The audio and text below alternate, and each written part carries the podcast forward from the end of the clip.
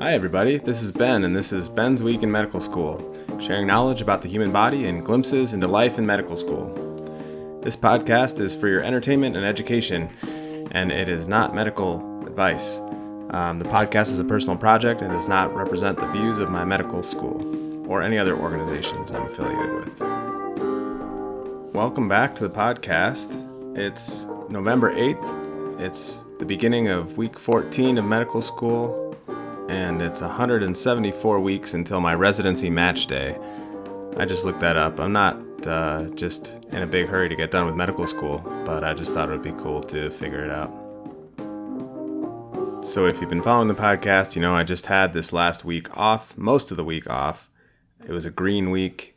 We finished our genetics block, and then I was able to spend um, the second half of the week back in Ann Arbor, hanging out with family, playing some disc golf, and getting a jump on some of the things I wanted to do in medical school in the coming weeks. Our next block is immunology, and I'm pretty excited about this block. Anytime you hear about somebody getting sick, one of the things that comes up is inflammation, and that is basically the the code word for that's the immunological system in the body. So, inflammation in joints, inflammation from uh, causing severe respiratory distress in COVID patients. It's all inflammation. It all has to do with immunology, and we're about to learn a lot about it. And I just started my first couple readings on that topic, and they were really interesting. As I've had a couple of of these green weeks now, I'm really happy that we do this at my school it's nice to be able to catch up on some things that I've been putting off till after I study. Uh, some of those things just pile up. And so I cleared my email inbox and I got some exercise, enjoyed some of the great weather we had roll through Michigan. And it just uh, was really refreshing to get out, out of study mode for a few days. One of the big tasks of me as a medical student is to try to figure out what specialty I'm going to join after I graduate medical school there are a lot of specialties and then there are subspecialties and they each have different lengths of training and they um, have different lifestyles. Sometimes you're in the operating room three days a week and in the clinic two days a week. Uh, some of them have on call then there's the emergency room where you have to work nights and weekends sometimes but you have a lot of flexibility. This break i learned a little bit about the field of physical medicine and rehabilitation I sat in on the American Academy of Physical Medicine and Rehabilitation annual assembly. They had a med school, a med student program that was just about introducing students to the field. And it was a really cool program. There was a fascinating lecture about what physiatrists have been called on to do to help COVID patients.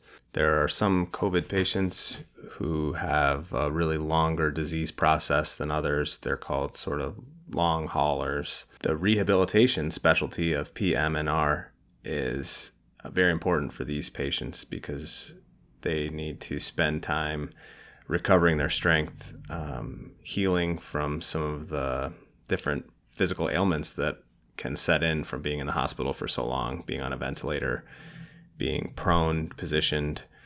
Uh, and it was really interesting to hear someone's perspective and their timeline as COVID went from a distant whisper in January to something where they were moving all their patient visits to telehealth in March, and then um, up to now, what they're seeing day to day and how their practices have changed.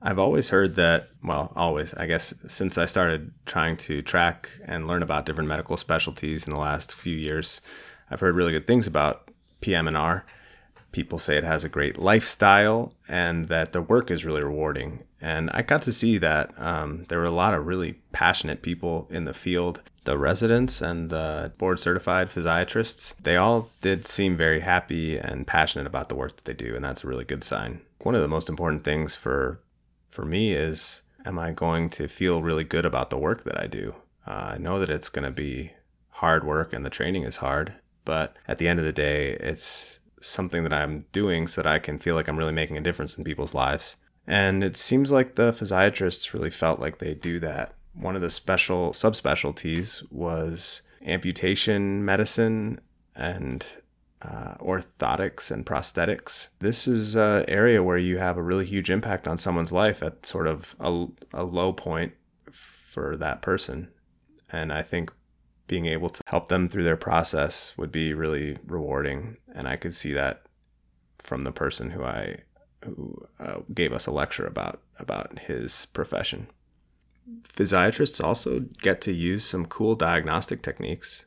They're they use ultrasound at the bedside to diagnose some musculoskeletal disorders and also to, to do guided uh, guided therapies and injections at joints.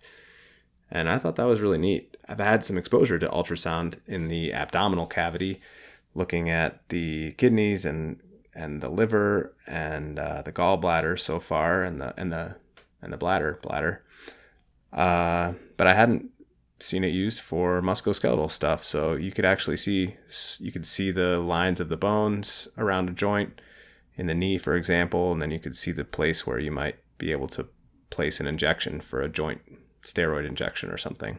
And there's also a cool technique where you attach an electrode onto the ends of your fingers and then measure how long it takes for a little electro zap that you give on the forearm to reach those electrodes and it measures how fast the electricity is traveling along your nerves and that's one one diagnostic technique that can tell you whether you have a muscular problem or a nerve problem if you're experiencing let's say pain or tingling or a loss of sensation so that was really cool idea all those things are kind of in the in the wheelhouse of the day-to-day practice of some of these physiatrists that we're talking And that was very cool.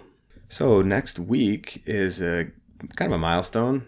We have our first physical exams on uh, model patients this coming week. So I'll be uh, I've been practicing locating these landmarks in the chest area, finding my second rib, and then the space below it, which is where you listen to some of the heart sounds, and then finding the line in the middle of your of your clavicle, locating the different parts of the lungs where we'll listen to the listen to the lungs, listen to the heart, and we'll do all this with a, a model patient. So it's like a trained actor who doesn't mind training medis, medical students um, poking them and listening to their lungs and stuff. So I'm really excited about that. Uh, we have COVID precautions and masking and face shields that we'll be using.